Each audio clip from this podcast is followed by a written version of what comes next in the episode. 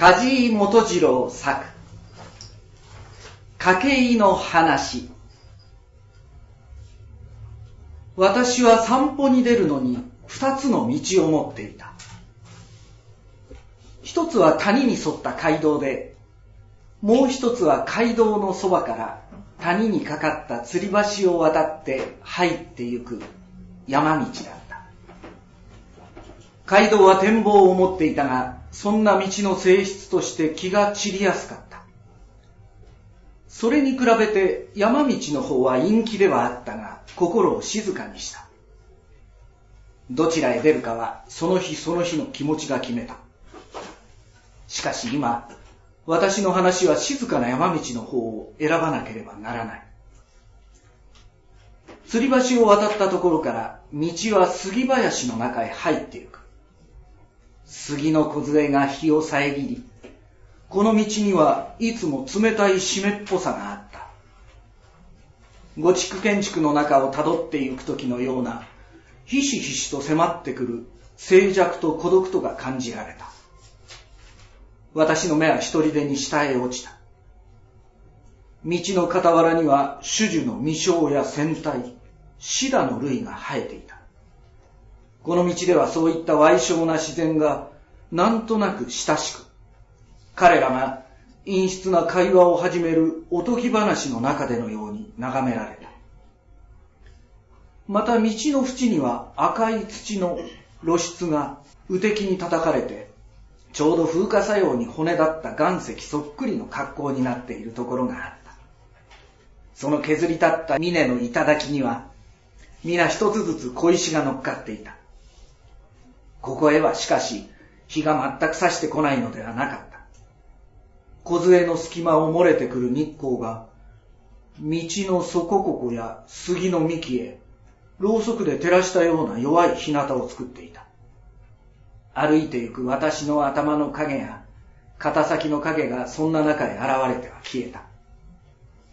中にはまさかこれまでかと思うほどの淡いのが草の葉などに染まっていた。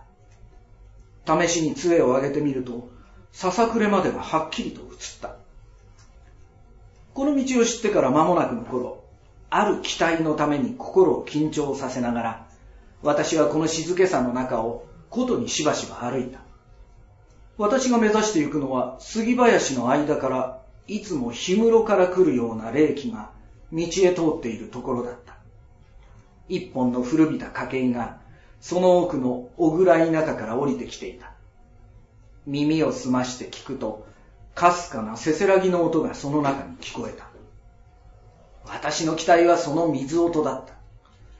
どうしたわけで私の心がそんなものに引きつけられるのか。心が分けても静かだったある日、それを聞き澄ましていた私の耳が、ふとその中に不思議な魅惑がこもっているのを知ったのである。その後おいおいに気づいていったことなのであるが、この美しい水音を聞いていると、そのあたりの風景の中に変な錯誤が感じられてくるのであった。香りもなく、花も貧しい野木蘭がそのところどころに生えているばかりで、杉の寝方はどこも暗く湿っぽかった。そして筧といえばやはり辺りと一帯の古び朽ちたものをその間に横たえているのに過ぎないのだ。その中からだと、私の理性が信じていても、澄み通った水音にしばらく耳を傾けていると、聴覚と視覚との統一はすぐバラバラになってしまって、変な錯誤の感じとともに、いぶかしい魅惑が私の心を満たしてくるのだった。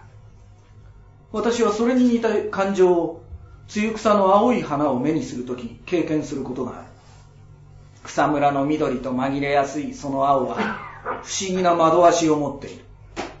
私はそれを、露草の花が青空や海と共通の色を持っているところから起こる一種の錯覚だと快く信じているのであるが、見えない水音の醸し出す魅惑は、それにどこか似通っていた。すばしこく枝移りする小鳥のような不定さは、私を苛立たせた。蜃気楼のような儚さは私を切なくした。そして神秘はだんだん深まっていくのだった。私に課せられている暗鬱な周囲の中で、やがてそれは幻聴のようになり始めた。束の間の閃光が私の生命を輝かす。その度に私は、あ、あ、と思った。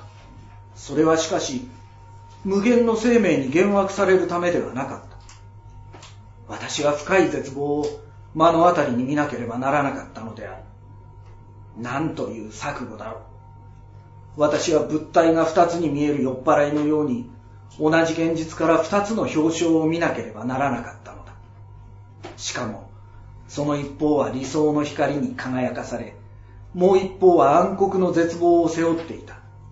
そしてそれらは、私がはっきりと見ようとする途端に、一つに重なって、また元の退屈な現実に帰ってしまうのだった。筧は、雨がしばらく降らないと水が枯れてしまう。また、私の耳も日によってはまるっきり無感覚のことがあった。そして花の盛りが過ぎていくのと同じように、いつの頃からか、筧にはその神秘がなくなってしまい、私ももうそのそばに佇むことをしなくなった。しかし私は、この山道を散歩し、そこを通りかかるたびに、自分の宿命について次のようなことを考えないではいられなかった。課せられているのは永遠の退屈だ。生の幻影は絶望と重なっている。